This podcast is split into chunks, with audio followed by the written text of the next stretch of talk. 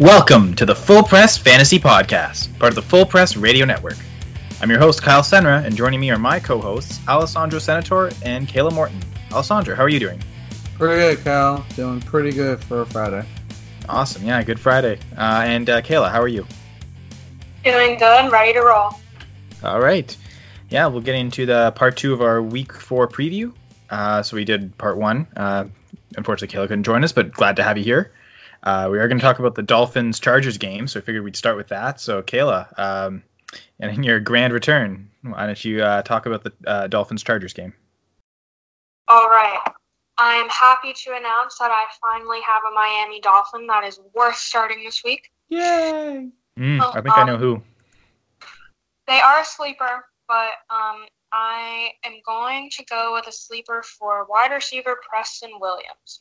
Yeah. Um, I think he has a good matchup with the way the Chargers allow so many yards per game. Um, it, it doesn't matter if they win or lose, they still give up a bunch of yards. And with the way that the Dolphins' rush attack is going, um, it's not really going. So uh, he's been the most consistent receiver for the Dolphins with at least six catches in his last two games. And although uh, he has dropped a touchdown in the last two weeks, I think he has a better chance to redeem himself and haul uh, one in this week. He also is the only Dolphin receiver to have a touchdown this year. Um, and Miami's only touchdown of the year, which came in week one against Baltimore. Um, so I think uh, he has a good opportunity. Um, I don't think the Dolphins are going to be shut out in this game. I think um, they definitely showed some life last week with keeping it a four-point game against the Cowboys on the road at halftime. Um, so it gives me a little bit of hope that uh, they'll start to get a little bit more of their offense together, hopefully. Um, and I think Preston Williams is the best candidate to have as a receiver. I expect his targets to uh, uh, either remain the same or go up. Um, and like I said, I think he has a good chance to get a touchdown. Um, on the Chargers side of the ball, obviously I'm going to start Philip Rivers. Um, I'm excited about his matchup, even though he still has a couple of wide receivers banged up. Um, even though the Dolphins are doing better with the big play ball, and Rivers likes to target either Keenan Allen or Travis Benjamin. I know Benjamin's a little banged up, but um, likes to target them in those options. I think the Dolphins, even if they give up one, they're not going to give up as many as they would have been uh, pressed with in the first couple of weeks. So I'm excited about that. And Rivers is showing a lot of promise with dumping the ball to Austin Ekeler and targeting Keenan Allen the mo- for the most receive uh, most receptions for a receiver in the NFL. Keenan Allen has 42, um, and I expect his targets to just continue to grow and be kind of around that 17 mark again, just because the Dolphins struggle with covering up holes in the offense, and Keenan Allen is proving to be one of the best receivers in the league this year.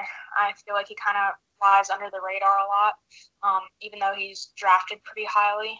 Um, I think he really has a chance to be uh, one of the top five receivers in the league this year, given he stays healthy. Um, so obviously, I'm going to start Keenan Allen as well, and I'm also going to start uh, Austin Ekeler. I know there are reports that Melvin Gordon were coming back this week, um, but head coach Anthony Lynn said that Gordon will not suit up for the Dolphins game. His earliest return would be week five next week.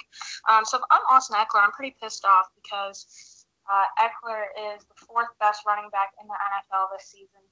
He has 38 carries for 160 yards on the ground with two touchdowns and 19 receptions for 208 yards and two touchdowns through the air.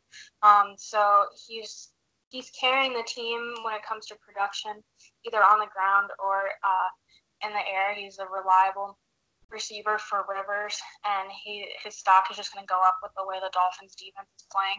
And uh, if I'm playing that good and uh, my head coach is telling me that someone who's holding out on a contract extension who doesn't need to be is coming back and is going to take my spot, I'd be pretty pissed off and I'd want to show that I deserve to be the starting running back, at least in a committee approach, um, and not just be pushed back to receiver just because Gordon reported back to the team. Um, with that being said, I'm also going to start the Chargers defense. I mean, Miami hasn't shown me anything that says they're going to put up a lot of points on the board. I think this is their best chance in four weeks to score, like I already said. Um, but you know, it's whoever's in at quarterback most likely going to throw an interception. Um, whoever is rushing the football, most likely going to fumble. Um, the Dolphins receivers are going to drop passes. They don't have a tight end. Um, I think the Chargers defense has a good chance to, uh, if they don't necessarily keep the score, you know, within um, with them below 10, that's okay. I think they're going to make up for it on turnovers. Um, so I would definitely start them in all formats. And you can probably pick them up on the waiver wire. That's what I did. Uh, just to kind of add to the idea of, you know, for sure starting Ekeler and uh, Keenan Allen, uh, just announced on Roto World about uh, about a half hour ago, Mike Williams is out for the the game, game against the Dolphins, and also Justin Jackson, the running back, is out. Uh, that's just going to mean with you know Gordon not being there yet, all the carries are going to go to Ekeler. And then uh, as for, I mean, Keenan Allen was already going to get a huge target share no matter what. So that's probably not going to change too much. Uh, what this helps, though, I think a guy like Travis Benjamin with Mike Williams out suddenly becomes playable. He's going to see a lot of the field, I think, and then maybe even Dontrelle Inman in, in deeper leagues. Uh, just even looking at the snap counts from last week, uh, so last week, Mike Williams actually played 93% of the snaps, but then the week before, when he only played 61%, kind of dealing with that injury where he left a little bit, uh, Travis Benjamin played 66%, John Inman 57%. So I don't know. I, it feels like it's going to be those two on the field in three wide receiver sets. May see more Virgil Green at tight end and maybe some uh, Sean Culkin do some two tight end sets. But yeah, I'd be pretty confident playing Travis Benjamin for sure this week. And I love the Preston Williams call. Uh, looking at Dolphins red zone targets, can you guys guess through uh, through three weeks how many passes they've thrown in the red zone? Nope. 14. That's my guess. They've thrown seven. Oh. They, I, I know week one, uh, they were completely held out of the red zone. Actually, week two against the Patriots, they were completely held out of the red zone. They couldn't even sniff uh, close to a touchdown. Yeah, they've only thrown seven passes. Five of those seven red zone passes have gone to Preston Williams. So he clearly seems to be, and it doesn't matter who, whether it's Fitzpatrick or Rosen. Preston Williams is the guy in the red zone. So if they're going to score touchdowns, it's probably going to be him scoring them. So I do like that call, especially because Casey Hayward for the the Chargers' top cornerback, he's also uh, questionable.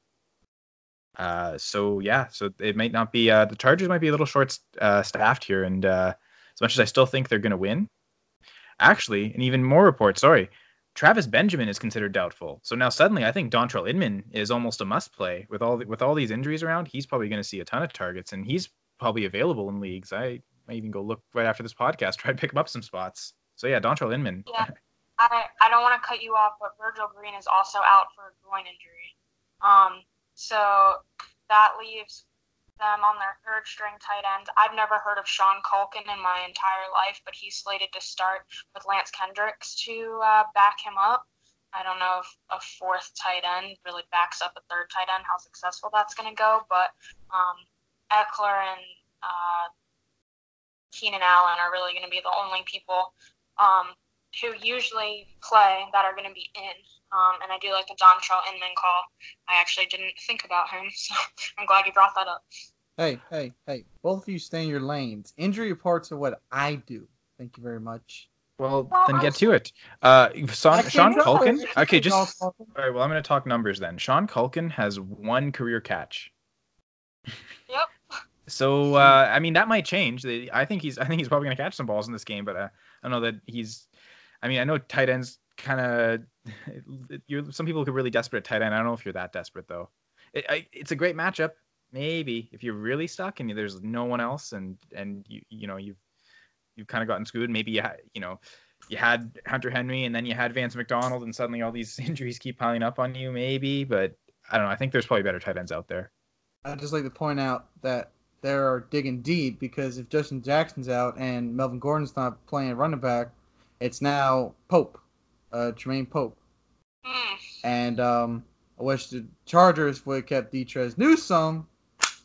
I'm mad about that so much, but uh, now he's the backup. So eh, I know Austin Ekeler is going to get primary touches, but um, who knows? Maybe in deeper leagues you play Troymaine Pope. But um, there there are some other questions. Travis Benjamin is doubtful, like you guys said. Michael Badgley is out again, and um, uh, uh, what you call it, their linebacker Drew uh, Tranquill. He's questionable to play, so and they're not that uh, deep at linebacker corps, but outside Thomas Davis, so um, there could be uh, some more. Who knows? The Dolphins may actually win this game if all these people keep going out. What a bold call! Oh my god! Yeah, when I when I ever send that, I can't I can't condone that. okay, well let's uh, before we get too emotional about the Dolphins and Chargers, let's talk about the Buccaneers and Rams. So in this game, uh, I guess that I mean, unless you want to do the injury report, uh, I think one thing that's major though is Chris Godwin hasn't practiced yet this week. So that there's uh, you know, and, and if if he does play, he might see Marcus Peters, which could be good for him. Uh, since Marcus Peters, we know he can't cover man; he's strictly a zone guy. Um, as for on the, uh, I guess the other receiver that would kind of step in his place would be Breshad Perriman, and he practiced in a limited fashion both days. And at least being out there probably it gives him definitely a better chance, I think, than Godwin has of playing. Uh, no other fantasy relevant players for the Bucks. For the Rams, it's just Tyler Higbee. Uh, he was coughing up blood a couple weeks ago, and you know, of course, in the NFL, that doesn't mean too. that's not too serious apparently, because he uh, he started practicing this week, and it sounds like he's going to play. Any hope that uh, Gerald Everett was going to build on all the targets he was getting, I think that just goes by the wayside now. And I think both with when both in the lineup, I don't think either are worth playing certainly uh, the main receivers in this game are definitely worth playing. I think uh, Brandin Cooks, Cooper Kupp, Robert Woods, Mike Evans, Chris Godwin. If he's playing, I think you play him, but uh, that's to be monitored. Uh, Breshad Perriman though becomes interesting if Godwin's out. I certainly like in this case though uh, OJ Howard. If Godwin's gone, I think Howard's second in line for targets. So I think this is this is a week to play him. I know he's had some disappointing performances, but it's I think the best is yet to come for him, and it could start this week heck, even if Godwin's out, I mean, this might be if, if Godwin's limited in any fashion and they don't want to overburden him because he tends to play like 90% of the snaps when he's out there. So, um, yeah, 91, 95, 96%. So he's he's on the field all the time. So even if he comes back, they may, you know, go down from that a little bit and have him on the field only half the time. That's just going to increase OJ Howard's attention from Jameis Winston, I think. So I, I like playing Howard this week. Uh, Todd Gurley is interesting because I think the Bucks, if I'm not mistaken, they're really close to the top in uh, fantasy points allowed for.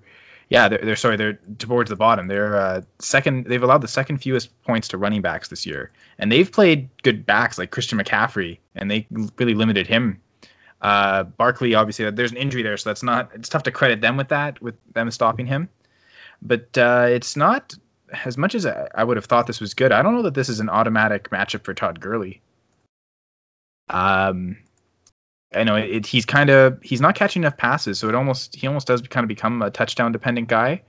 They still haven't allowed a running back to score a touchdown yet, so uh, take that as you will. But uh, I don't know. I'm I think Gurley's more of a maybe for me, just because he is he does have the ability to do so well on a, week to week basis. But I, am worried uh, I I do have pretty good confidence in in Jared Goff though. The Bucks uh, passing defense is not uh, not the same. They're more middle of the pack. They've allowed the 14th most points to quarterbacks this season. So, uh, and considering how well the run defense is, I think that it's just going to force the the Rams to pass the whole time. So I like Goff in this matchup, and uh, I suppose Winston's doable in a, a super flex league. I don't know if a single quarterback league gets too risky with the Rams. I mean, the Rams have allowed the third fewest fantasy points to quarterbacks through three weeks, and a lot of that is due to their pass rush. The Bucks do not have a good O line, so Winston's going to take sacks. He's going to throw interceptions. So, again, super flex maybe. Uh, it's more depending on who else you have. Uh, really, if, if let's say you, you had Jimmy, I know that's a scenario I have where Jimmy Garoppolo, Winston are my QB two and three there. Obviously, I don't have Garoppolo, so I kind of have to go with Winston. But otherwise, if you if you can afford to go away from them, I would. Uh, anyone uh, want to chime in there? I would. Well, you go ahead, Kayla. Okay. Um, I just wanted to touch on Mike Evans a little bit. I'm worried to play him. I think I'm will end up playing him, but I'm afraid that he's going to bust this week because um, in the last two games, I know that Freddie Kitchens. There's some questionable things going on in, in Cleveland, but the Rams held Odell Beckham and Michael Thomas to 16 catches and no touchdowns. So while they're getting the ball, they're um, they're uh, just they're not scoring against the Rams, and uh, obviously that that brings up to the point where you know your your quarterbacks have to throw to somebody, but if they're not getting into the end zone, it makes them harder to want to be a must start. Um, and both of them have a combined, I did the math, 145 yards. Uh, Michael Thomas, no doubt Beckham, that is. Um, and they've also dropped drop. Both of them have multiple drops against the defense. Um, so while you know Evans after last week had 190 yards and three touchdowns, which is ridiculous, um, I think he might be like a number three receiver or maybe even a flex option. I don't. I don't think he's a must start because of what the Rams defense has been able to do. Um, and I just I don't think Jameis Winston is very good. Last week was his best chance in the first four games to show that he deserves to be uh, starting quarterback, but his seat has to be the hottest quarterback position in the NFL, in my opinion.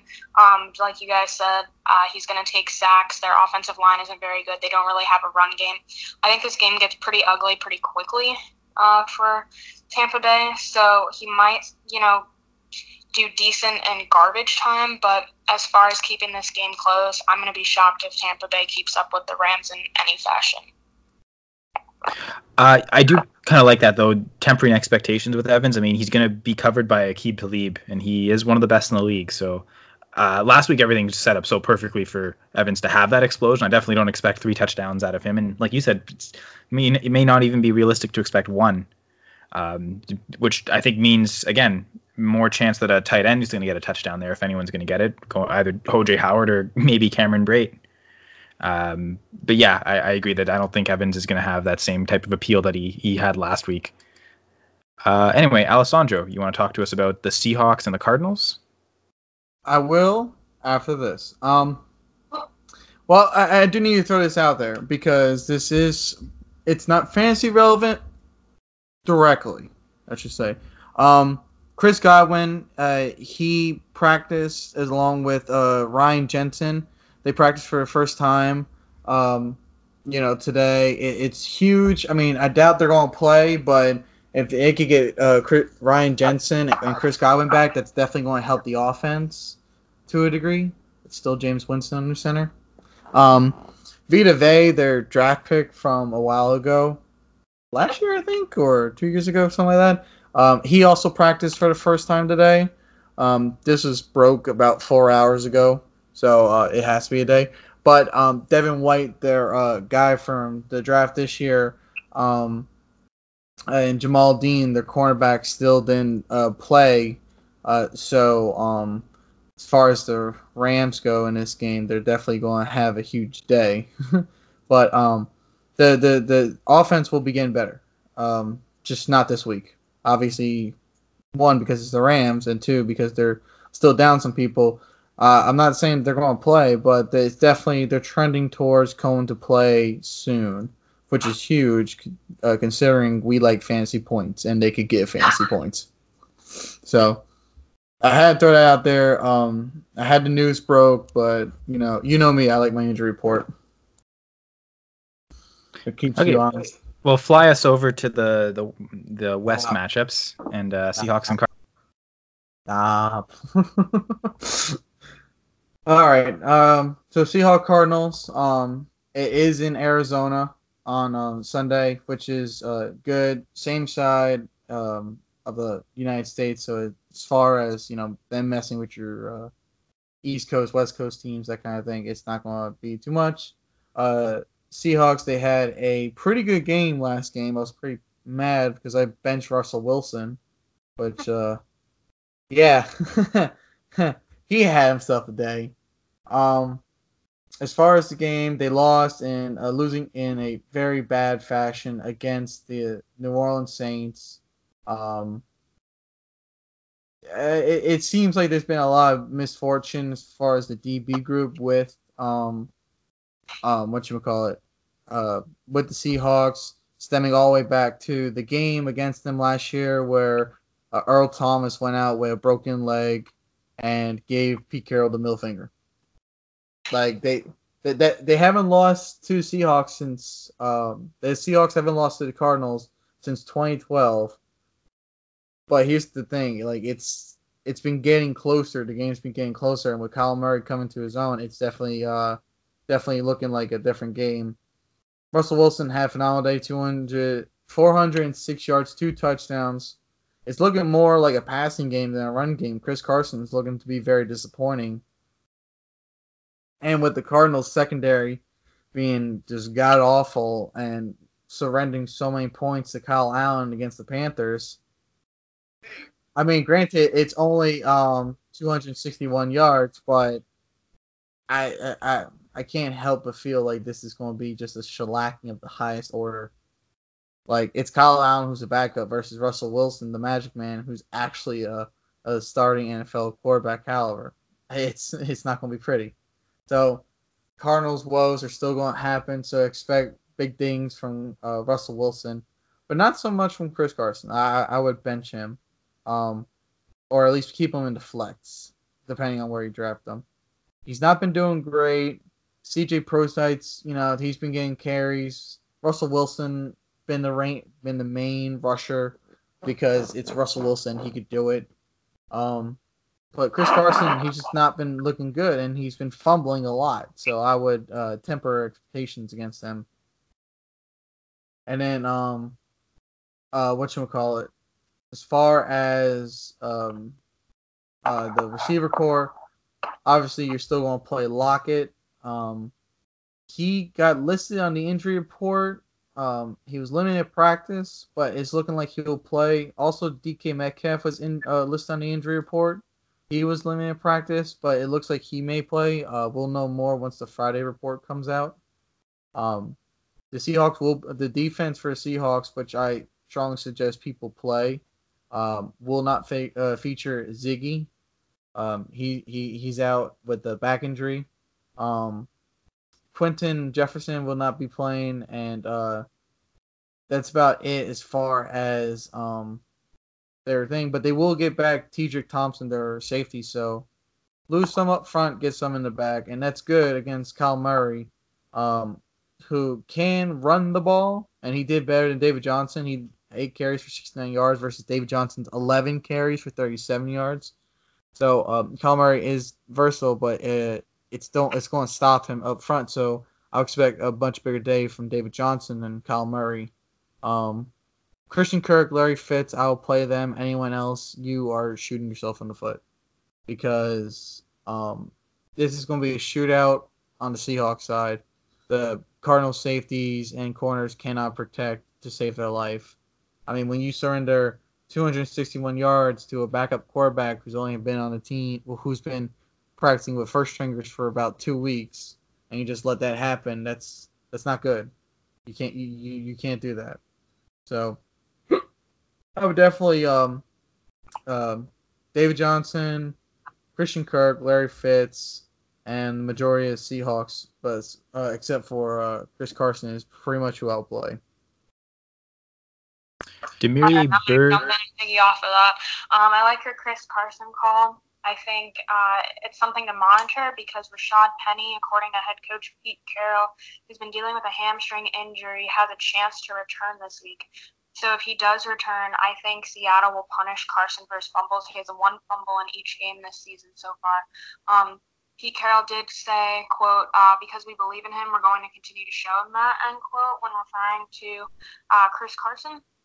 So while you know it seems like he still has the support from the coaching staff, which is important. At the end of the day, you're there to win football games. So if Rashad Penny's going to keep the ball in his hand and Carson shows that he's going to fumble each game, uh, I think if you're Seattle, you take some carries away from him if Penny plays and uh, kind of punish him for that and make him prove himself. Um, and then one person that you didn't mention, which I think, uh, even though you said to start a bulk of Seattle's players, you have to mention Will Dissly, tight end. Um, yes. For me, he's a must start in all leagues. Um, I looked it up, and the Cardinals have allowed at least 25 PPR points to TJ Hockenson from Detroit in week one, Mark Andrews from Baltimore in week two, and Greg Olsen from Carolina in week three. Um, so just like you were saying, they can't their their cornerbacks can't cover to save their life. Um, that's absolutely true, especially when it comes to tight end. Um, Dissly has three touchdowns in his last two games. I know last game against New Orleans, it came as time expired in garbage time. However, that tells me that no matter what the game situation is, Russell Wilson believes in Will Dissly to catch the football. And he's looking for him in the end zone. He's looking for him for the long touchdown passes. And I think he's their number two wide receiver, only behind Tyler Lockett. I love that call, Kayla, because uh, now that Nick Vannett's gone, especially, that really adds things there because they were splitting snaps. Uh, even last week, it was 55% Dissly, 31% Vannett no Nick Vannett. And I know Luke Wilson, I think they signed him this week. I don't know that he's going to do too much this week. So I could definitely see Dissly being on the field, starting to get up to the 70% mark. Uh, and just to piggyback on what you're talking about, the Cardinals uh, tight ends, those three performances you mentioned, I think are three of the top five performances all season to tight ends. So three of the biggest games that tight ends have scored of the top five have come, three of them have come against the Cardinals. Uh, maybe even number four here. we'll see. Uh, looking at average points per game allowed to tight ends, in half point PPR leagues, the Cardinals have allowed 25.43 points on average. The next highest team is the Bucks and the Chargers, and they're both at 14.83. And then it's all really close there, but it's a massive gap between the Cardinals and the rest of the league. They just they just can't do anything against tight ends. So yeah, I think Dissly's my favorite play in DFS this week. I know we tend to focus more on redraft, but daily fantasy sports because uh, his price isn't. I know on Yahoo his price is really not that outrageous at all. Uh, it's in the kind of the middle of the pack, and I, I think he's he likely could be the tight end one this week overall. I think he's got a, a, you know, obviously Kelce has the maybe the best chance of doing that on a week to week basis. But outside of Kelce, I don't I don't know that I'd really bank on anyone else. Kittle's got a bye week and Ertz already played last night, and we'll get to that after our game previews. But uh, yeah, I, I, love Wilt Dissly. And uh, just talking about Chris Carson, the Cardinals have allowed the, I think it's the 20, they've allowed the 22nd most fantasy points to, so they're bottom 10 uh, in terms of uh, production to running backs. So yeah, I, I like that I think I'd still play Chris Carson. I've got him in a couple leagues, and I think I still am going to play him, especially if Rashad Penny's out, and that's going to be something to monitor. Unfortunately, that's a four o'clock game, so we may not get all the information. Now, if Rashad Penny doesn't practice today, I think that's a pretty clear sign that he's not going to play. I still have pretty full confidence in. Oh, I was just saying I agreed. Sorry. Oh, okay. Uh, yeah, and uh, I think that was it. I, I just the one thing, Damiere Byrd is doubtful, and he's been playing uh, ninety plus percent of the snaps for the Cardinals. Uh, eighty-eight percent, ninety-three percent, ninety-six in each of the first three weeks. So suddenly, someone like KeeSean Johnson, or maybe even Andy Isabella, I know I'm like that for sure. Maybe those those guys get more play on the field and uh, start to get more targets. But yeah, I think you definitely could want to play David Johnson, definitely want to play Larry Fitzgerald and Christian Kirk because the Seahawks secondary is not that great. Kind of like the Cardinals. This, could. It's funny because we're used to seeing this uh, NFC West divisional matchup be like super defensive. I mean, I didn't we see a, a you know a, a six six tie a couple of years ago where neither team could could even get a, a second field goal or a third field goal. Uh, this might end up being a big shootout because I don't know that the defenses are nearly what they were beforehand. Uh, Kayla, why don't you talk to us now about the Jaguars and Broncos? Yeah, so this is an interesting matchup. I think last week Gardner Minshew really showed the quarterback for Jacksonville really showed that um, he deserves to be looked at in a fantasy format and for other teams if they are in trouble with starting quarterbacks. Um, I really like I really liked his play last week. I'm trying to bring up his stats. Um, I know that uh, let's see. Sorry. Uh, last week he had at least 24 points in standard leagues for fantasy. He had, even though he had just over 204 yards, which was the least amount of yards he's had in the three games he's played this year, um, he did have two touchdowns and uh, carried the ball four times and kind of made one of those decisions on a first down when nobody was open to rush for the first down. So I think it really shows his um, awareness. I'm kind of concerned with Jacksonville traveling to Denver and facing uh, the third best pass defense that Denver has. But I'm not super sold on Denver um, as a football team. So I think even though they're ranked high in pass defense, they're um, not super great in rush defense. Um, so I think that gives a play for Leonard Fournette this week, possibly. And I'm sure Kyle will have some comments about that, and Alessandro too. But um, I think I kind of see this game as a low-scoring game. I know Emmanuel Sanders is injured for Denver, um, so I don't expect there to be a lot of scoring in this game, just with the way the the um, offense has struggled for Denver and the defense has struggled for Jacksonville. Um, I know they did well against Tennessee last week on Thursday, and they've had a couple more days to rest. Um, but as for Jacksonville, I think Fournette could be. Um, he's not your running back one of the week, but I think he is worth a start. Um, despite him struggling to run the ball forward last week, uh, I think that that changes against Denver.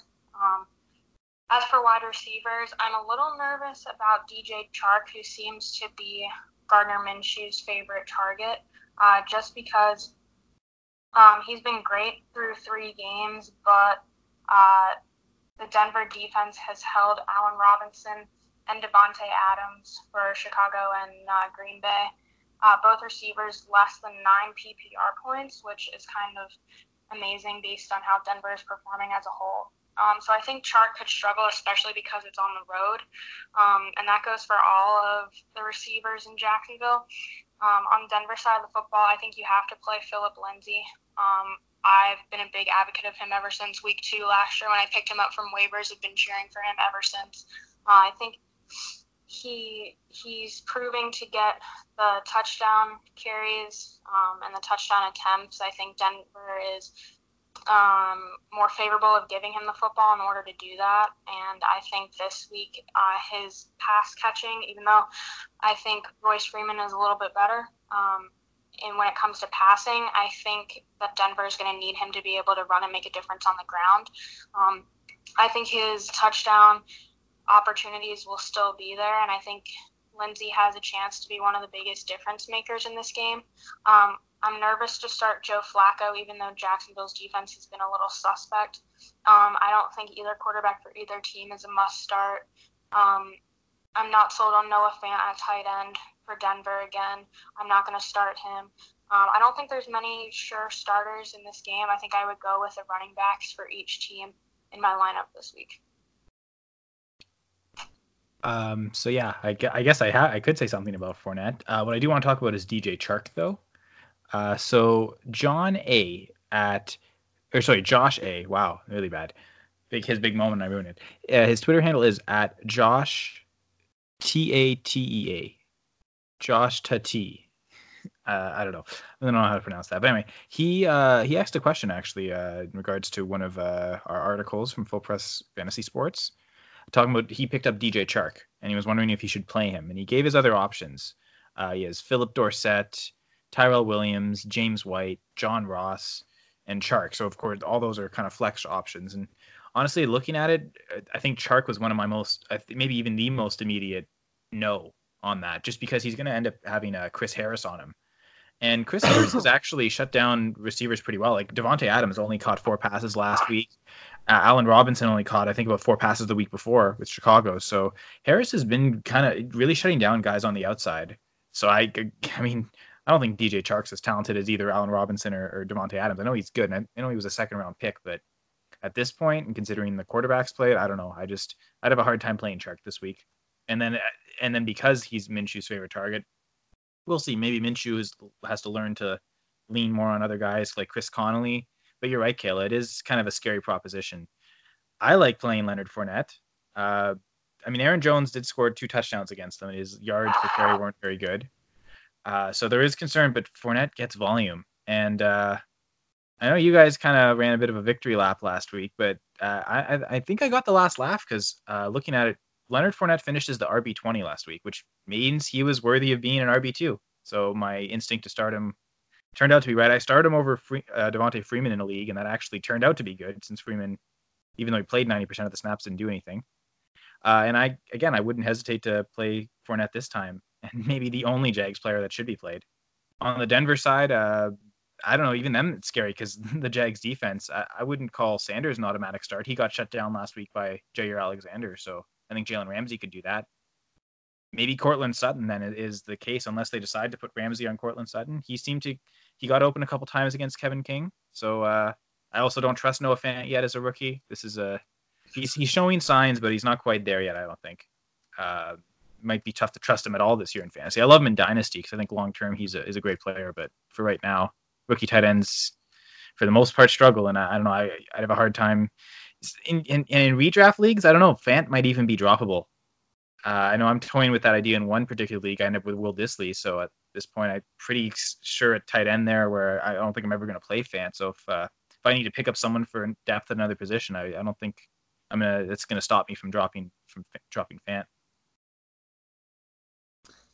Yeah, no, Kyle. You don't take the victory lap just yet. Um, who who who were all the people that you said in that um in his lineup? Oh, um, he said he had James White, Philip Dorsett, Tyrell Williams, John Ross, and then DJ Chark. Over who? Well, that's those are the options, right? Those are his flex choices. I guess he's got his running backs and wide receivers set. He's, he's stuck at flex, right? Do you go with either the Patriots and Dorsett or White? Do you go with Tyrell Williams or do you go with John Ross and, or DJ Chark? But again, I'm thinking Chark's the least likely for me. Um, I would go with Tyrell Williams. I mean, a little biases here. I like the man, especially for the uh, Colts, but the Colts have a weak secondary. Not as weak as uh, the Cardinals, that's for sure. But Howard Williams, you know, uh, he, he's been trending upwards, and with the Colts having problems in their secondary already, um, can't um, put. I'm pulling up all the rankings. Uh, I'm pretty sure the Colts are in the bottom um, of the pack as far as yardage allowed for NFL wide receivers. Um, and if if they, if that's the case, then Tyrell Williams is definitely a start because I mean, granted, it's the Cardinals probably, um, because they've just been terrible. Sorry, couldn't help myself. Um, there we go. So for um, total yards allowed, passing yards for the defense, the number one team is the Cardinals, obviously.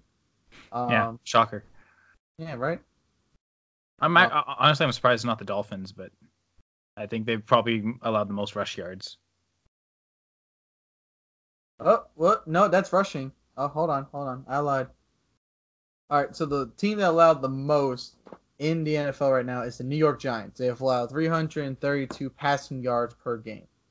The next most yeah. is the Philadelphia Eagles, who've allowed 323.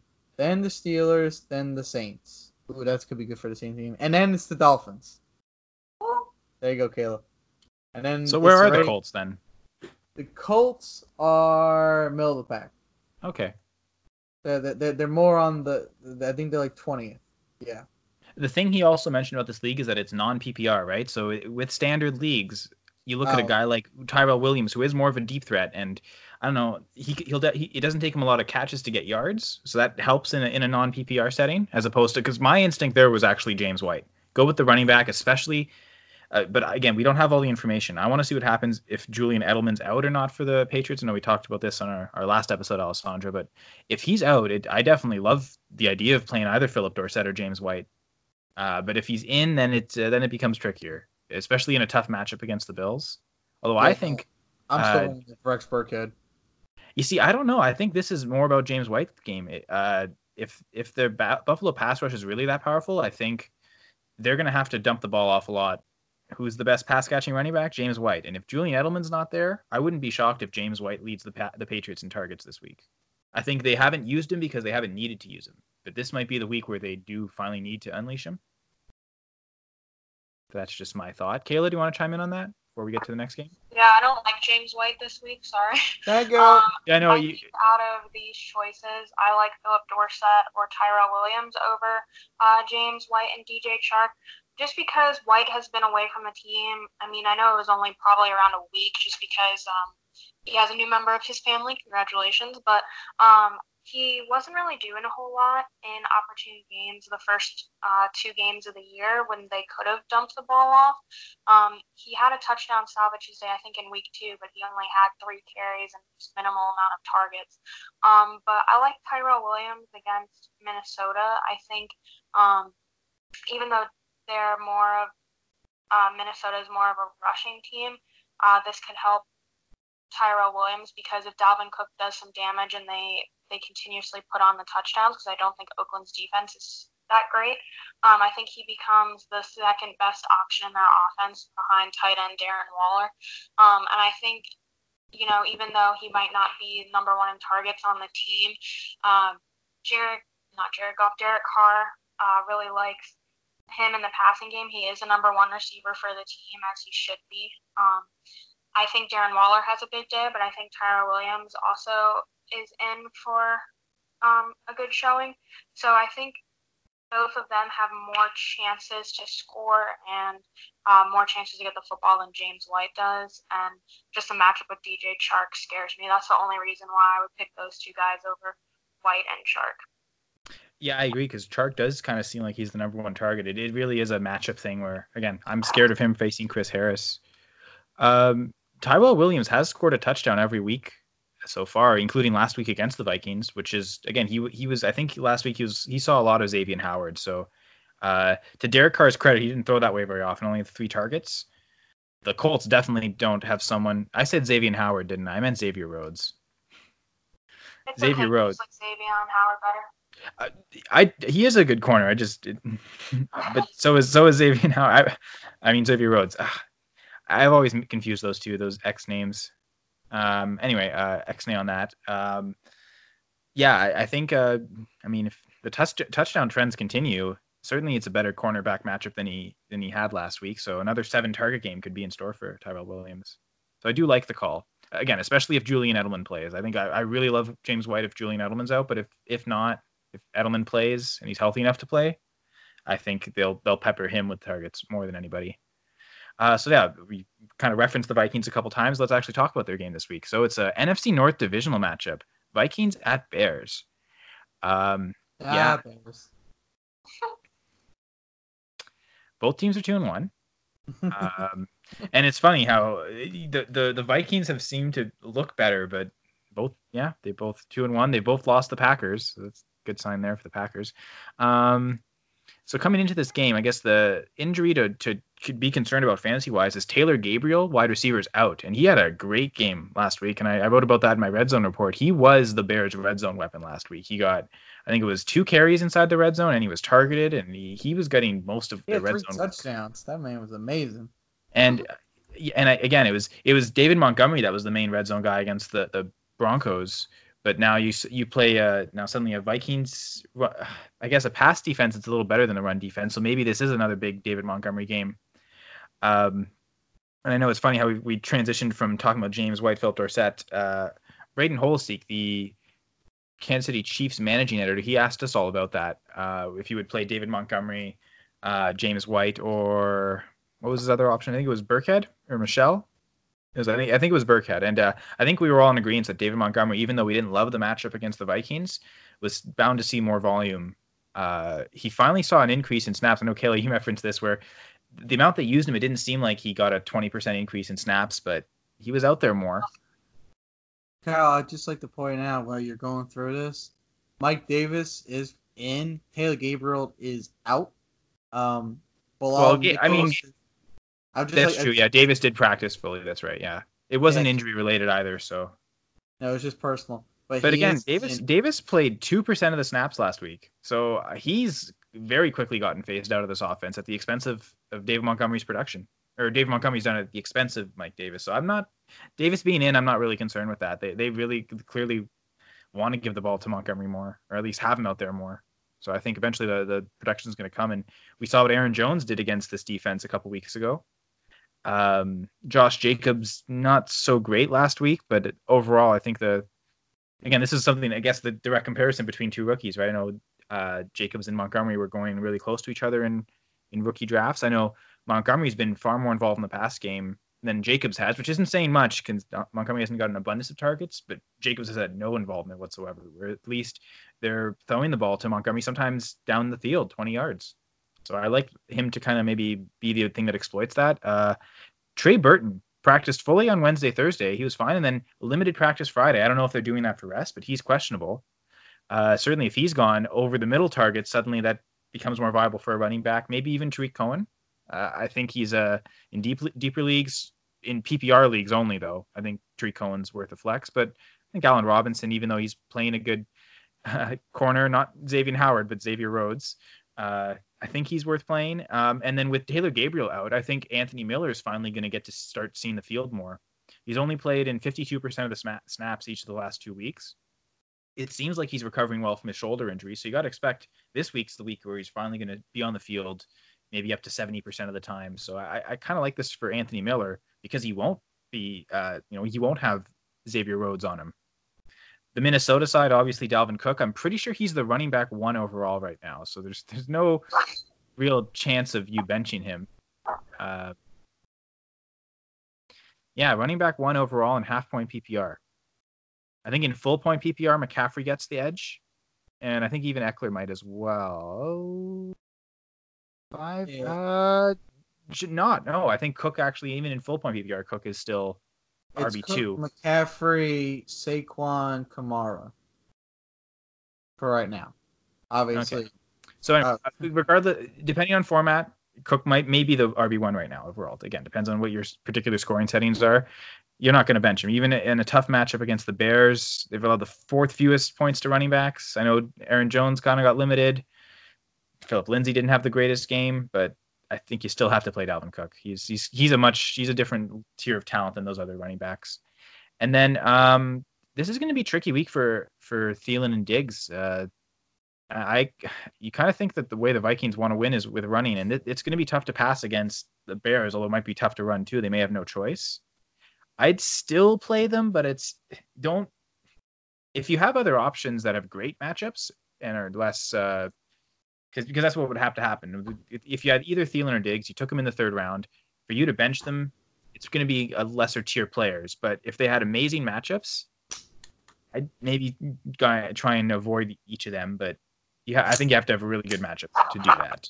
Otherwise, I think you're going to play them in most cases, even though they haven't really been getting the production. Uh, Kyle Rudolph really hasn't gotten anything. If he gets a touchdown, that's great. But this is it's the Bears defense. This is probably not the week he's going to get a touchdown. I know Jimmy Graham managed to do that week one, uh, but I, I'd avoid Kyle Rudolph this week. Either of you Who's want to chime in? Who's Kyle Rudolph? Well, yeah, exactly. Right. He's he's mythical as as the as Santa Claus himself. Look, I, just go. I, I know I touched on the injury report before, but I mean, here's the full report. Uh, Mike Davis is in. He fully practiced Friday. Taylor Gabriel is out. Akiem Hicks, he is going to be out. He's saying they're questionable for right now, but he did not practice all week, which is telling me that he may be out.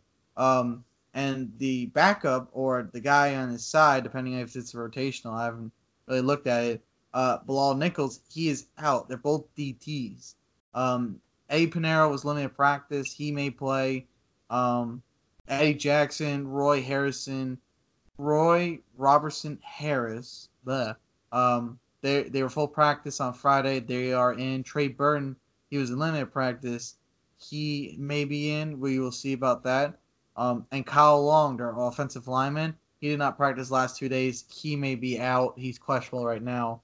Uh, So- well, and just to speak on Long, he practiced Wednesday, so this is something that's kind of new. Like he, it looked like he was fine Wednesday, and then suddenly those late did, don't did not practice. Those are the ones you really worry about because it, it means he aggravated something this week. Exactly. And then like going over to the Viking side, uh, Josh Kline, their guard, is out with concussion. Um, Anthony Barr was full practice. I still hate him so much. Um, Mackensie Alexander, he was full practice, but uh, so he may play. But uh, the Kendall bro- Kentrell brothers, um, he is out. Uh, he did. He, he's offi- he's officially ruled out. Another Everyone another else- guy who practiced fully early in the week and then he aggravated an, injury, in it's wrist slash hamstring. So he might have been dealing with uh, one of the injury and then he aggravated the other one. So Yeah, he goes from full practice limited practice to no practice. So that's that's straight out. But then Everson Griffen, uh, Ben Gedeon, uh, Sharon uh, Curse, and Shamar Stephen, all defense, they are all in. So this is defense, definitely getting Griffen back. I mean, not getting Griffen back, not having Griffen out is good for them. That um, actually, one thing I didn't mention: the, the fantasy defenses for both these teams may actually be viable this week, just because both offenses are kind of struggling, and they both seem to want to run the football more and are seem better at running than they are passing. So it could be a really low scoring, you know, good old fashioned defensive NFC North battle.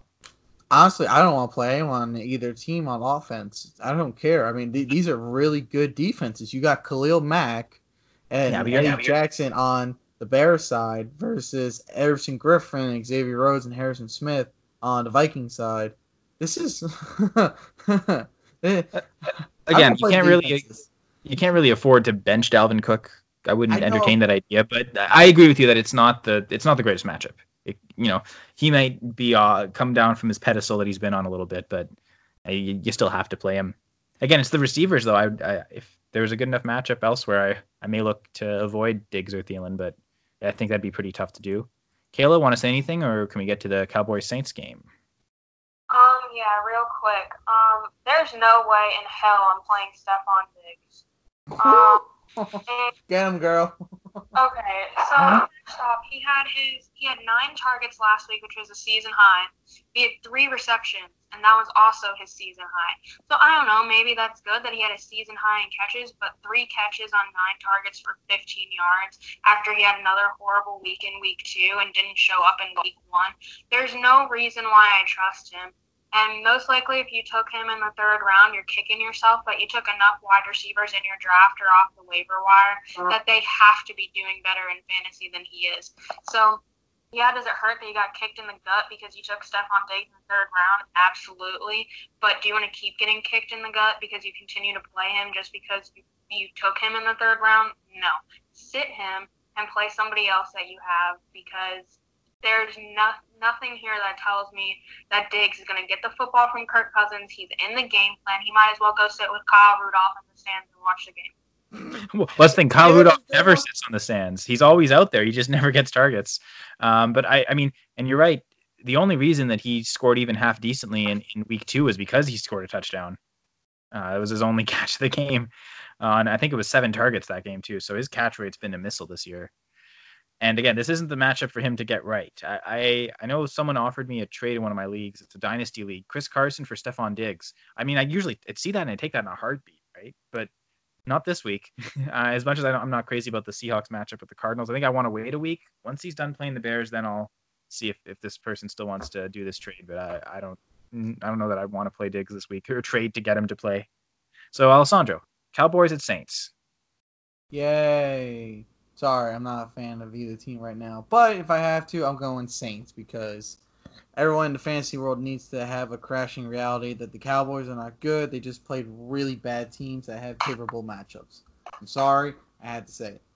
In this in this instance, um, there's a lot of bad with the good. Um, Saints were able to pull something out. Um, don't know how they did it, but they they were able to. Um, they got the W over the Seahawks. Teddy Bridgewater, the backup uh, quarterback, he actually did some pretty good. Um, 177 yards, two touchdowns. He uh, ran three times for 12 yards, which isn't much, but um, definitely keeps a, a defense on their toes.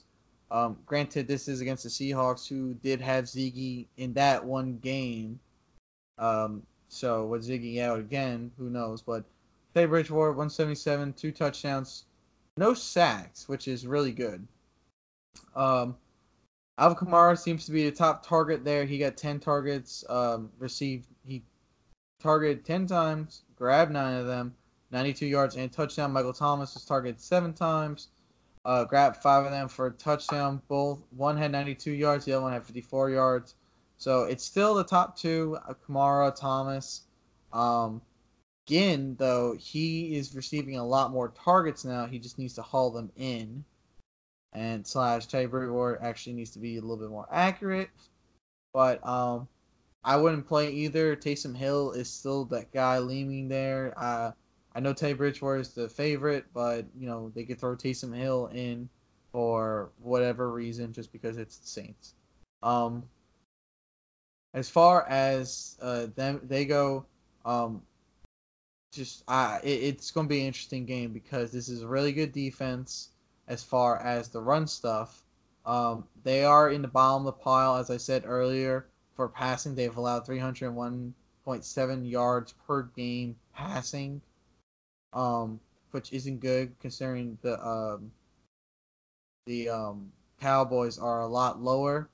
Uh, but as far as the rushing, um, they are better than the Cowboys. They've only allowed 102 rushing yards versus the Cowboys, who've allowed 110. I know it's not fantastic, but when you got a couple teams in the middle of both of them, like the Houston Texans, then Broncos, Jacksonville Jaguars, LA Chargers, it, it kind of starts stretching the field a little bit. So um, they are better, a better uh, run defense team than um, the Cowboys are, but the Cowboys are a better passing uh, defense team. So it's probably going to be kind of like uh, what we saw Thursday night uh, against Packers and the Eagles. One's a run stuff team, the other one's a pass protection team, and they were able to like attack each other from different sides. Um, as far as newsworthy, we don't have the Friday report, but Tre'Quan Smith did not practice all week. Drew Brees is still out with his thumb, obviously. Uh, their center, uh, Will Clapp, he is in. He's out. Their injury report literally says Ha, H A Ha. That's okay. Um, and then they they have a couple of offensive linemen. Um, Terron or Armstead, Larry Warford. Uh, they are um, limited practice. Again, we don't have um, Friday's practice, so we'll see. But the big names to look at: uh, Cameron Jordan. He is a full practice. Hopefully, he didn't aggravate anything. Sheldon Rankins is a limited practice so far, so we'll see how um, Friday comes, um, and we'll see uh, how the Saints are. As far as the Cowboys go, again, we don't have Friday's practice, but just looking at it right now, uh, Antwaun Woods, their DT, he did not practice both days. I don't expect him to practice Friday. Um, Xavier Woods had an ankle injury. He's their safety. Uh, limited practice both days. Uh, it's not looking good. Sean Lee, the linebacker, he was full practice the entire days. Um, and then uh, Michael Gallup again did not practice. He's out with that injury.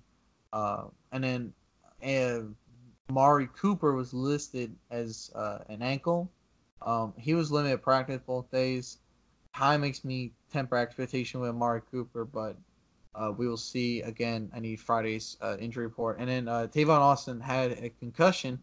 He is in limited practice, so um, we'll see how that goes. But uh, with all the weapons they have, I really don't care about Tavon Austin. But um, as far as who I want in this game, uh, Ted Bridgewater and Dak Prescott are pretty much in the same boat for me. Super flex leagues. It, this is going to be a defensively tough game for both of them. I'll take Kamara. I'll take Zeke. Obviously, first rounders. You're going to play them. I'll take Thomas.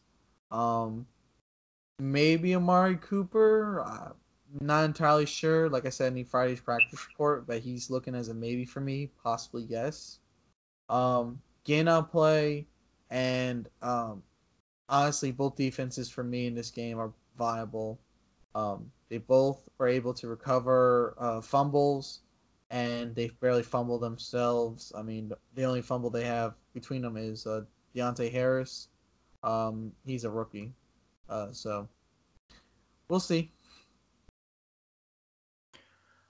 Uh, I actually kind of disagree. The one thing I would only disagree with is that uh, Dak Prescott has a tough matchup here. The thing with the receivers are for the Saints, they've allowed the third most fantasy points to wide receivers and the most points to fantasy quarterbacks. And I know, again, with the receivers, DeAndre Hopkins smoked them. I think he had scored 27 points. Um, and the Rams receivers, they, you know, a couple of them got 15 points.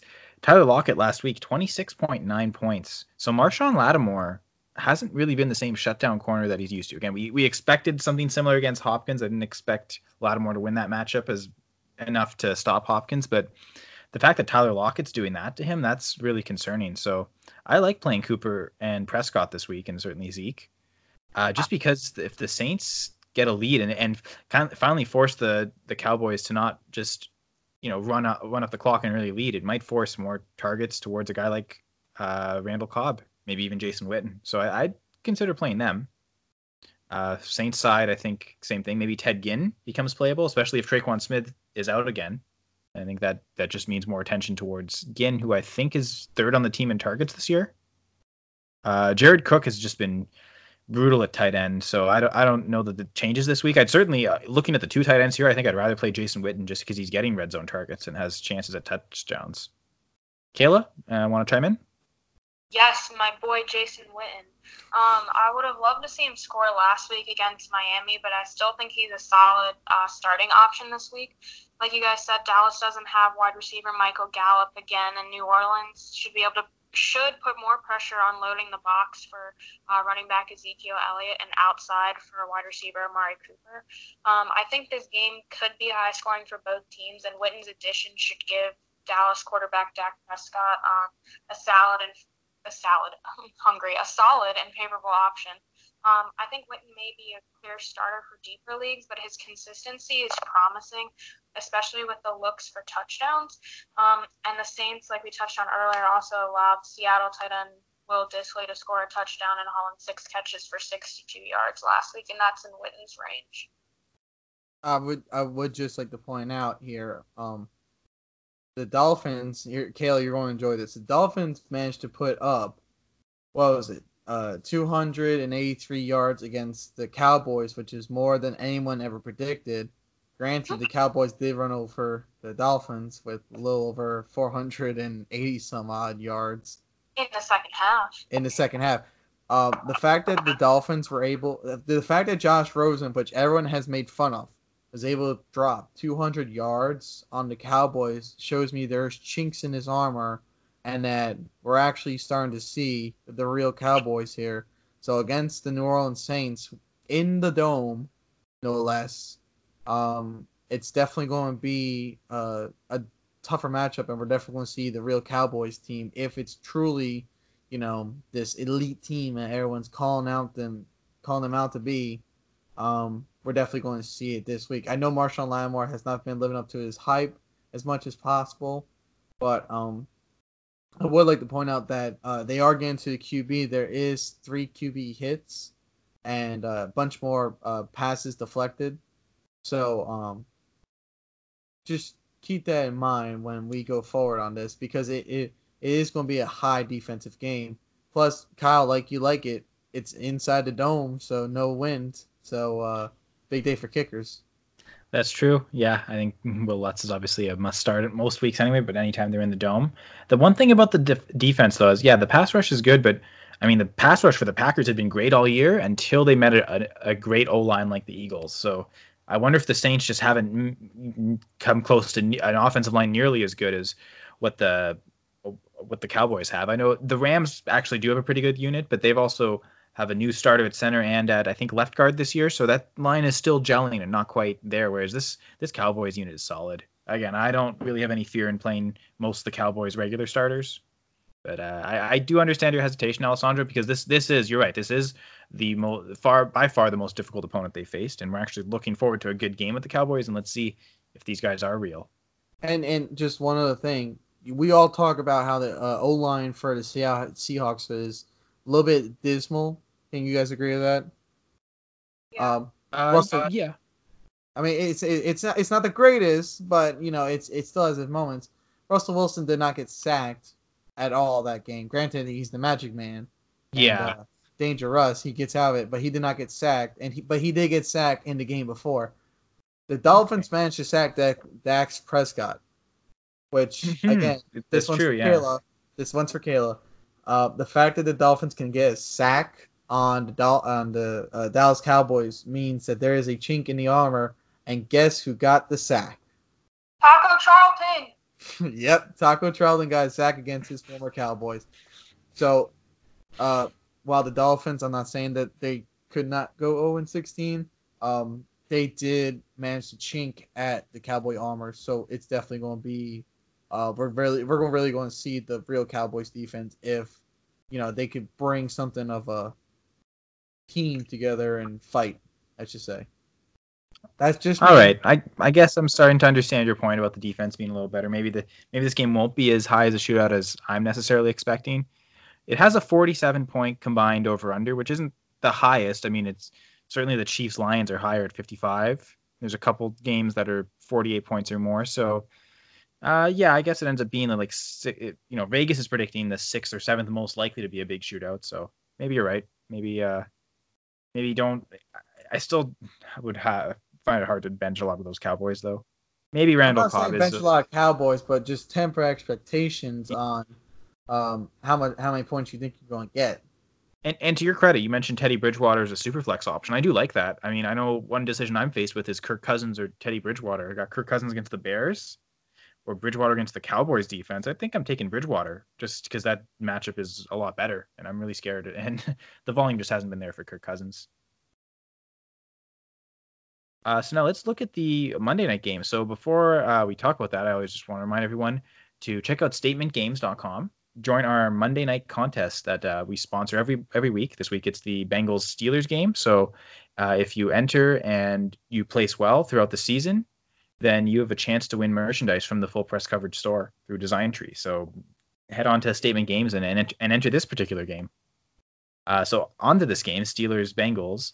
Uh, just injuries to look out for. There's Vance McDonald at tight end. Now, because it's a Monday game, their injury reports are a day behind, so they've only done one day of practice with injury reports. Uh, McDonald didn't practice yesterday. We they still haven't released Fridays yet.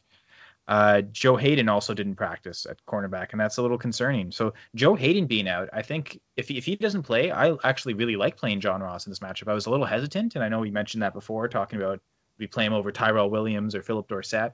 And I know for me the answer was no because of Joe Haden. If he's not there though, that kind of sways things a little bit to, towards playing John Ross. So now I'm kind of more open to the idea of playing Ross.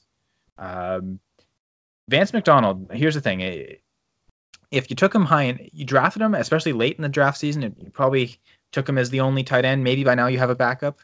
Uh, if not, um, and you want to wait for Monday night, I would then recommend picking up Nick Vannett he just got signed, so it, you know he still has to work with Mason Rudolph, and it may not be the greatest matchup. But if you really want to hold out hope for McDonald and he doesn't play, then you have Vannett, who's going to slide right into a starter role at tight end.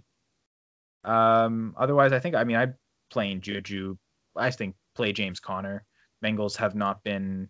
Uh, I mean they've been really generous actually running back. They've allowed the second most fantasy points to running back, and the Steelers have allowed the third most fantasy points to running back per game. So I think both running backs here become must plays. I, certainly think just because of where they, they've gone in drafts that it, it almost has that alone. But you have good matchups this week. I know last week I, I benched Joe, Joe Mixon or considered benching him with the Bills, but that was an extremely difficult matchup. But I have no hesitation playing James Conner or Joe, or Joe Mixon. Diontae Johnson starting to see the field a little more for the uh, for the the uh, sorry for the uh, the Steelers, so he may end up being a good play against the Bengals. Um, I don't know that they really have anyone there to cover even Juju, let alone a second guy like like Diontae Johnson. So uh, I'd I'd playing Johnson in a couple spots this week. Uh, deeper Bengals players, obviously Tyler Boyd's a play. Uh, the tight end landscape, the way it is, Tyler Eifert becomes a decent play. He's getting red zone looks. Uh, I think through through um, two. I think I, I guess through, through two weeks, uh, three weeks of the season. Uh, red zone targets wise, no Bengals player has more than two, and that's Tyler Boyd and Tyler Eifert. So there's so Dalton is spreading it around there. So maybe that's less concentration for Eifert, but you got to think he's still the best red zone weapon. So I think a touch as a touchdown dependent tight end, this could be a, a decent matchup. Uh, Steelers haven't really been that stout against tight ends. They're it's middle of the pack. They've allowed the 14th most, so it could be you know it's it's definitely not the Cardinals, that's for sure. But uh, there are worse matchups. You guys want to chime in on Monday night?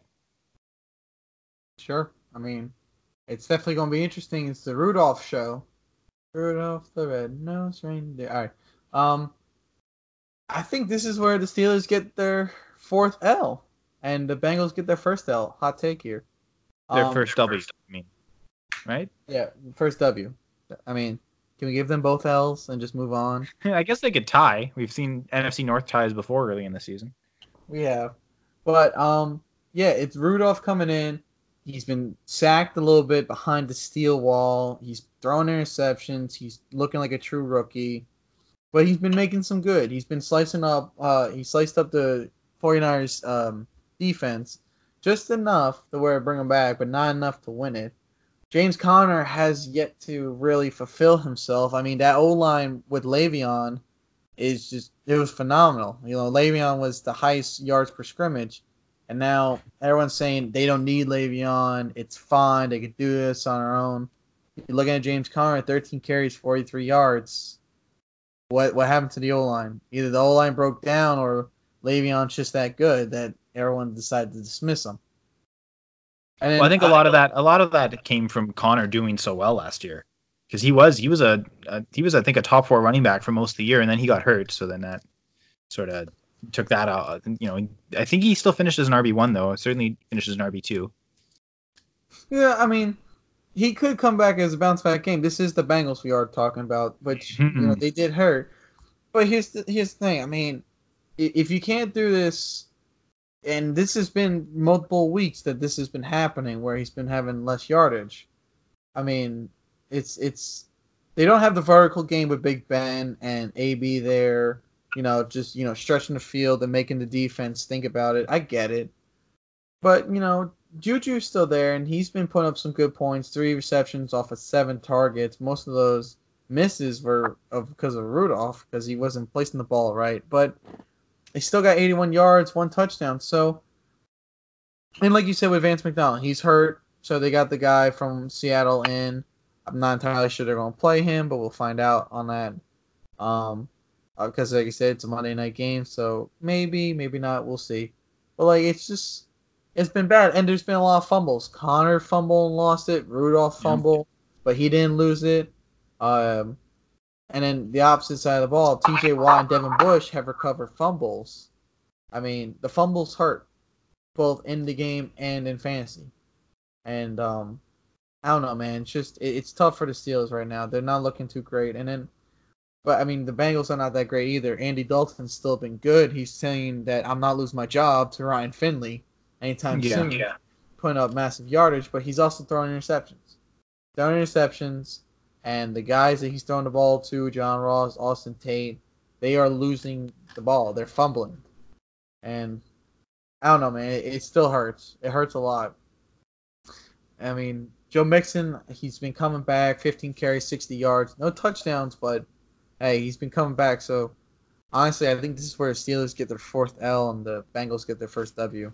So I'm not as convinced because I mean, like let's look at last week. The 49ers have one of the best pass rushes in the in the league. Their defense has been so great. Uh, Football Outsiders has uh, something called DVOA, which is defense adjusted value over average, and basically is just showing a play to play efficiency for each defense uh, and how efficient they are both run and pass right now through three weeks, the 49ers have the second highest pass DVOA in the league. The Patriots, the only team with a better pass uh, efficiency in, against pass defense. The Bengals are ninth worst.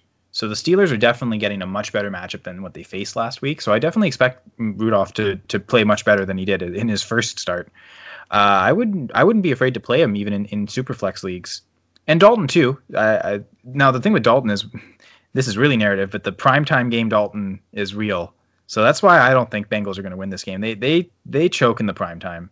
Uh, and I know it's a new coaching staff, new culture, but it's I don't know. it hasn't looked good for the Bengals this year. So I, I think on the road, I think the Steelers are going to finally at home. Sorry, the Steelers at being at home are finally going to get their first win, and it's going to be an 0 4 start for the Bengals. But I suppose we'll see, Alessandro.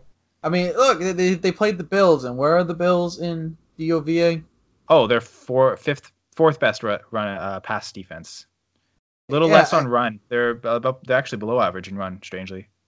Wow, that is strange. Look, yeah, the the Bills were good, and then you look at the uh, the uh, Pittsburgh Steelers, and you see what they went through last week against the 49ers. I mean, look, I'm not saying I'm giving you a hot take here. I'm not saying that this is really going to happen. I'm just saying it could be a hot take. But like, and, and don't forget the Bengals did intercept the Bills. Um, Josh Allen. It's yep. not saying a whole lot, but, but I mean, I was gonna say Josh Allen likes to throw his interceptions. But there's been a lot of fumbles. There's been a lot of interceptions. Yeah, and there's we'll definitely see. Whole, and so it, it, could be anyone's game. And I'm thinking it's going to be the um, Bengals. Obviously, everyone's still favoring Pittsburgh, but look, at this point, we'll see. Kayla, uh, just uh, I know uh, we're we're fantasy, not necessarily game picking, but uh, who do you think is going to win this game? Um, I think it's going to be Pittsburgh. Um, I think there was some showing last week that they're kind of starting to move away from wide receiver Donte Moncrief, which could not help them more. Um, I think uh, James Conner has a good matchup this week. I think this could be his most successful game of the year so far. I hope it is from my standpoint because I have him in all of my leagues. Um, so I'm just personally rooting for that one. But I do think it's a good matchup, not throwing in any bias there. Um, I also think that Juju could have a breakout game. I think it's coming. Um, even if Andy Dalton, like you guys said, is bad in prime time, which he is, uh, I think just the way the defenses aren't necessarily all together could give opportunities for both teams to be successful in the passing game. Um, so I like y'all's call with the different receivers on the teams. Um, I think it's going to be a good game personally, even though both teams are 0 and 3. Um, it's either going to be high scoring because their defenses are bad, which, you know, I like when teams score points, or it's going to be a hard fought game because of whatever the factors are. So um, I'm interested to tune into it for sure. All right. Um, I, I do like the call that Dalton is playable in, in fantasy. Um, but I'm looking at a guy like Gardner Minshew, for instance. I think I'd rather play Dalton if that's my choice at QB two. So there's definitely worse matchups than than playing Dalton. It's just he's he's got such a poor track record in games that really matter. Um, again, they're they're 0 3, so I don't know how much this game actually matters. Maybe maybe the maybe the, the lack of pressure on him this season may actually help him in this game, but uh, I guess we'll find out. So briefly, just want to talk about the Thursday night game. I don't. I mean, I don't really want to talk want to talk about it, but uh, Packers lost. Uh, really tight, closely contested game, uh, and once again, it does. You know, the further we get away from that Week One, it further it seems like the Packers' run defense in Week One against the Bears is an anomaly. They've just been uh, gutted. Uh, I just wrote my article today on the game recap of, of last night's contest against the Eagles. And uh, one of the things I talk about is uh, over the last three weeks, the Packers have allowed over 520 rushing yards, 5.3 yards a carry, and five touchdowns. No high fives for the Packers defense, at least in the run game. Uh, and I don't know that any helps in sight. Really, it's it's. Uh, I think it's a talent thing at that linebacker spot. I know B.J. Goodson started to play a bit more in this game. They did use a lot of five defensive backs and six defensive backs, so for a lot of times Martinez was out there alone, and if if Martinez didn't pick the right gap to be in and like clean up the play, it was a big run into the second level. Uh, the only difference this week then that wasn't there against the Vikings is Dalvin Cook had that massive run where he went for 75 yards, where Darnell Savage kind of missed the tackle. Uh, it almost happened in this game. Miles Sanders was a broke past everyone and got to the second level, and like he he only had Savage to beat, and Savage managed to get the tackle and keep him down. So it's good on the rookie that he's looked so good. Um, do kind of fear for the rookie drop. But uh, all to say, future wise, target running backs against the Packers defense. I know I started the uh, I have Jordan Howard in one spot, and I I made sure to start him, and uh, obviously he scored three touchdowns. So it, it you know it, the Eagles really dominated that game on the ground. Even Miles Sanders did well. He also had a 66 yard uh, kickoff return. Uh, Carson Wentz got the touchdown. Um, and uh, I think just one touchdown, right?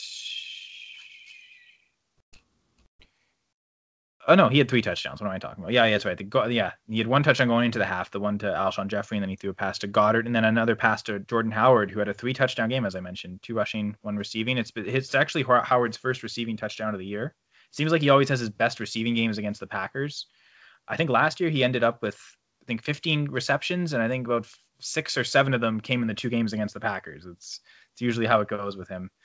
Um, Zach Ertz targeted eight times, caught seven for 65. Jeffery nine targets, but uh, was covered by Kevin King actually pretty well most of the night. In fact, his his his touchdown catch came when Jaire Alexander was covering him. So uh, start. It's really the only weakness Alexander has. He's a great corner, but he's 5'10, so those receivers that are taller can kind of tower over him and get catches. So uh, that's something to look out for in the in the future. When a number one receiver playing the Packers is sort of bigger in stature, you might be more inclined to play them than not play them. Uh, and again, tight end. I mean, Goedert got the touchdown, and Ertz did all right, but I think tight ends are good plays against the Packers here on out. And then I know I talked about maybe being hesitant of Nelson Agholor. I didn't think he'd get zero catches, but uh, that's ended up what happening. One target, um, they just shut him out completely. As I, I thought what might happen, that Tramon Williams might just, as a nickel corner, just cover him well the, the whole time and not let him get open or get anything. So uh, poor performance from Agholor, although not necessarily unexpected. Maybe the magnitude of how poor it was was unexpected. And as I mentioned, Alessandro, and I, I think you're going to give some blowback on me because he's hurt now, but I told you not to trade Adams. Wait for this big game against the Eagles. 180 yards on 10 catches, 15 targets, targets. This again, this is the game we were waiting for. Unfortunately, Adams left with an injury. Looks like he has turf toe, so he could miss a couple weeks. Uh, we'll have to obviously monitor that and see. Jimmy Graham started getting targeted late, nine targets, six catches, 61 yards, and a touchdown. Valdes-Scantling with seven targets, only caught three of them though, a little disappointing. Allison found the, the end zone again. Uh, finally started getting passes beyond the line of scrimmage, which I've been kind of calling for. He's seen like one entering this game, and he scored a touchdown on it. Uh, four targets, three catches, 52 yards, and a score. Quarterback comparison: Rodgers went 34 for 53, 422 yards, two TDs, one INT, and one fumble that he lost. Uh, Wentz, again, he didn't really have to do much. 160 yards passing, 16 for 27, so decently efficient. Three touchdowns though, and that's really what made his fantasy day. A couple QB sneaks, he ended up with 13 yards rushing. Rodgers actually led the Packers in rushing with 46 yards. Aaron Jones ran 21 times for a touchdown. Uh, Jamaal, uh, Jamaal Williams left the game with an injury after making a, a, catch on a screen pass for no gain. Uh, got hit in the helmet and left with what I would assume is a concussion. Um, he got carted off the field, man. Yeah, there's there was two players carted off, and uh, not to not to that to like I guess complain about this, but man, the Eagles are dirty. Like there's a lot of helmet to helmet hits, and they're really leading with their helmets. I know uh, uh, they got flagged on the the one on Williams, but there was a couple other times where they kind of got away with stuff. It's uh, kind of getting a little dirty. I, I kind of see why, why Cowboys fans complain so much. The Cowboys fans, other, other than the fact that they're just Cowboys fans and they always complain about everything. Yeah, there you go. Sorry, Cowboys fans who listen to this that we just alienated. Uh, anyway, uh, you, any takeaways from this game, Kayla? yeah. Um. So. Just because she has to leave.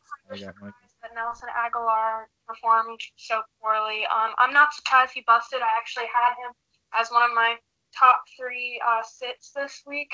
Um, because looking at his stats, yes, he had eight catches in both the last two weeks when Alshon Jeffery was not in. But the first week, he only had two catches on five targets when Jeffery was in. And even though um, Jeffery came back this week, uh, I thought that was a little early, but he looked to be 100% to me.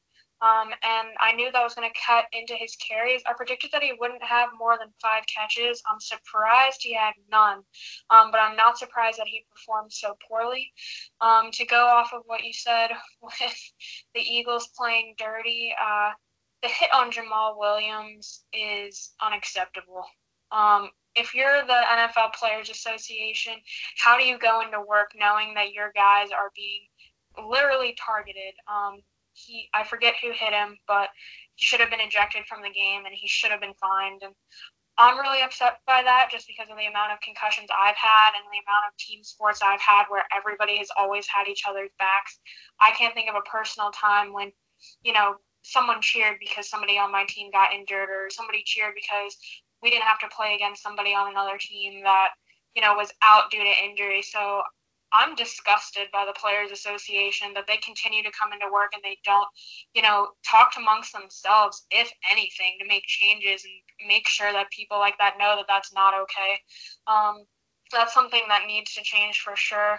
I know that was kind of a, a soapbox, but that hit really pissed me off. Um, I even mm-hmm. stopped watching the game for a little bit because I couldn't understand why, you know, that was called. But you know, something as as minor as a holding call, you know, they make a whole big deal about it. So, um, yeah, those are my takeaways from the game. I mean, he was flagged, and Derek Barnett. They did get a 15-yard flag, and it, it helped that drive. I mean, they obviously went and scored. that drive was more though. That was Davante Adams just being wide open all the time, and no one on the Eagles being able to cover him. But yeah, I, I know on the broadcast they were talking. Is there potential for him to get ejected for that hit? And I wouldn't have been opposed to that just because it, it, I mean, it was clearly late. He was clearly stood up and stopping, and then you just came in, led with your helmet, went right for his helmet. Uh, I know on the that was the very first play of scrimmage for the Packers. On the kickoff return on Darrius Shepherd, the exact same thing.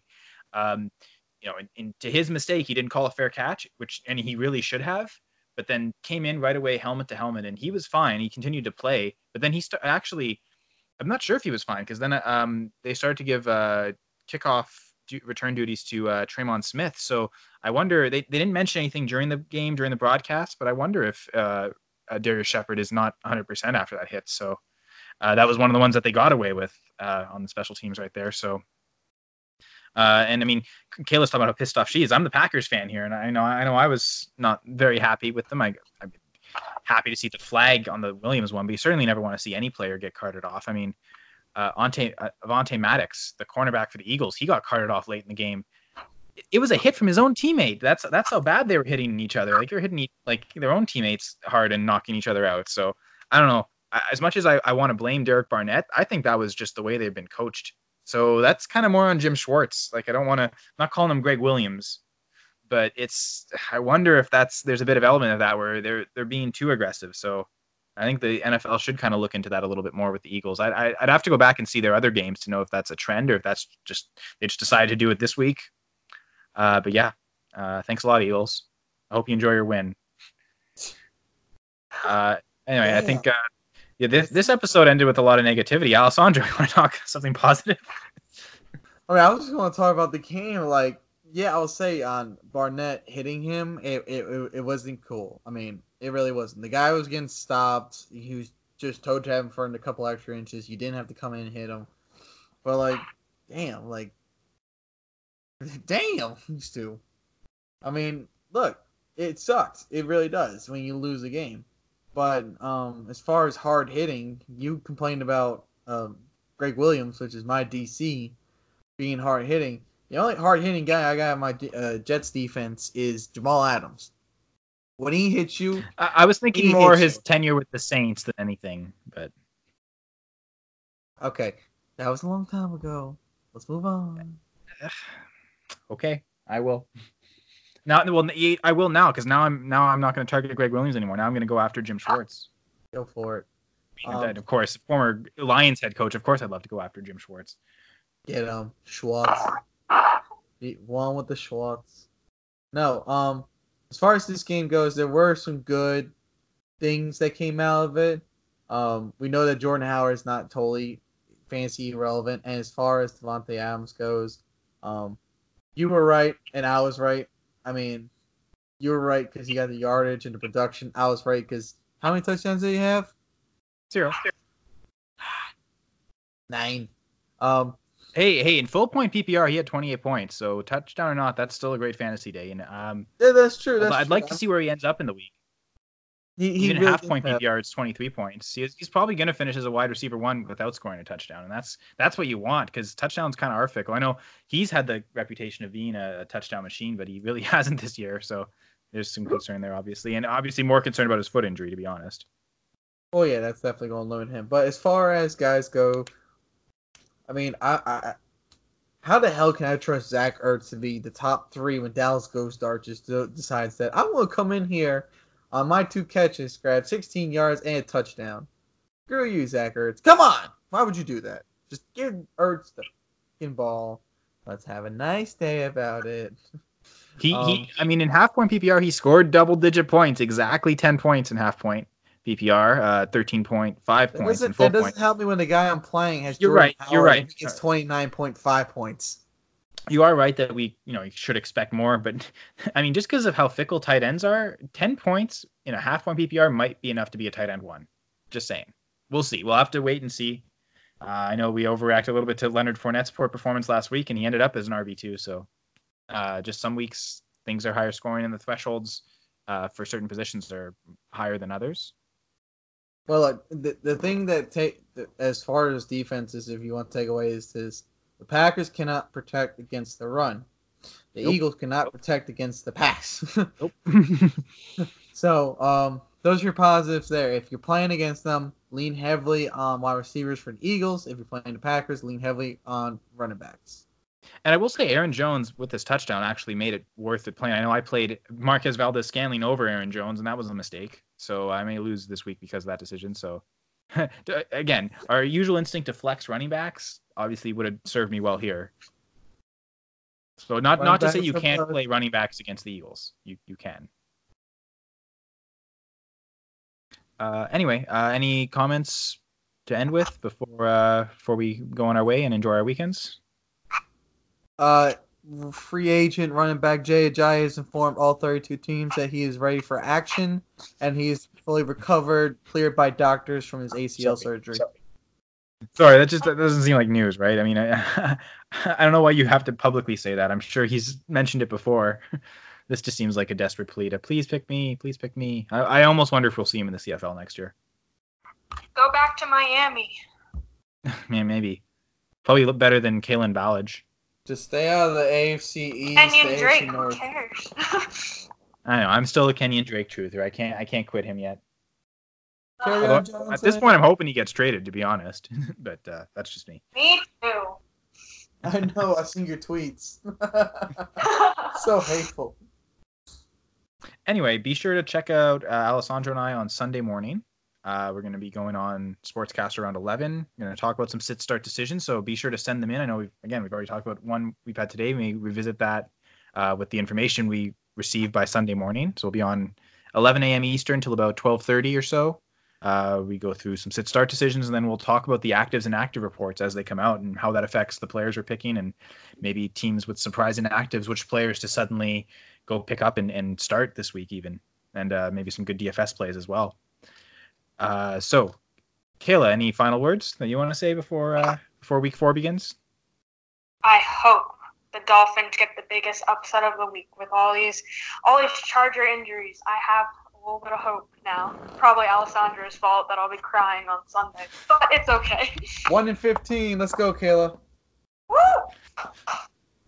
I, I know I have this. I, I picked the Chargers in my survivor pool this week, and ah, just with these injuries, and the Chargers kind of have this history of choking. These games, some of these games that they should win, they just kind of don't. So I, I wonder if this is maybe a week where I deviate from from that and I go with a different team. I'll have to kind of see who I have left to pick from and who I want to save till the end of the year. Uh, where, where the good Go with the Jets are. in your survivor pool. they're they're facing BYE this week. yeah, I don't think I can. Oh. um, yeah, that BYE team, man. What are they, a college team or something? Like they, those guys never do good. I know, right? Good defense though. I mean, they always hold opponents to zero. But uh, anyway, um, enough of that silliness. Uh, so thank you all for listening to the Full Press Fantasy Pod. This was the part two of our Week Four preview. Uh, be sure to follow the podcast on Twitter at FPC underscore Fantasy Pod. You can also follow your hosts, Kayla Morton at MortonSalt74, Alessandro Senator at AM underscore Senator, and myself, Kyle Senra at Nyama underscore KS. Uh, also, be sure to check out the podcast anywhere you listen to podcasts. Subscribe, rate, review. We appreciate all that. And as always, be sure to check out the Full Press Radio Network as well.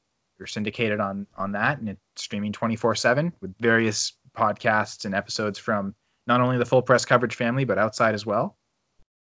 Uh, and as I mentioned before, be sure to join our Statement Games contest on statementgames.com. Look for the full press coverage fantasy sponsored contest, the Bengals versus Steelers game for Monday Night Football. So, on behalf of my co hosts, Alessandro and Kayla, once again, my name is Kyle Senra, and this is the Full Press Fantasy Podcast.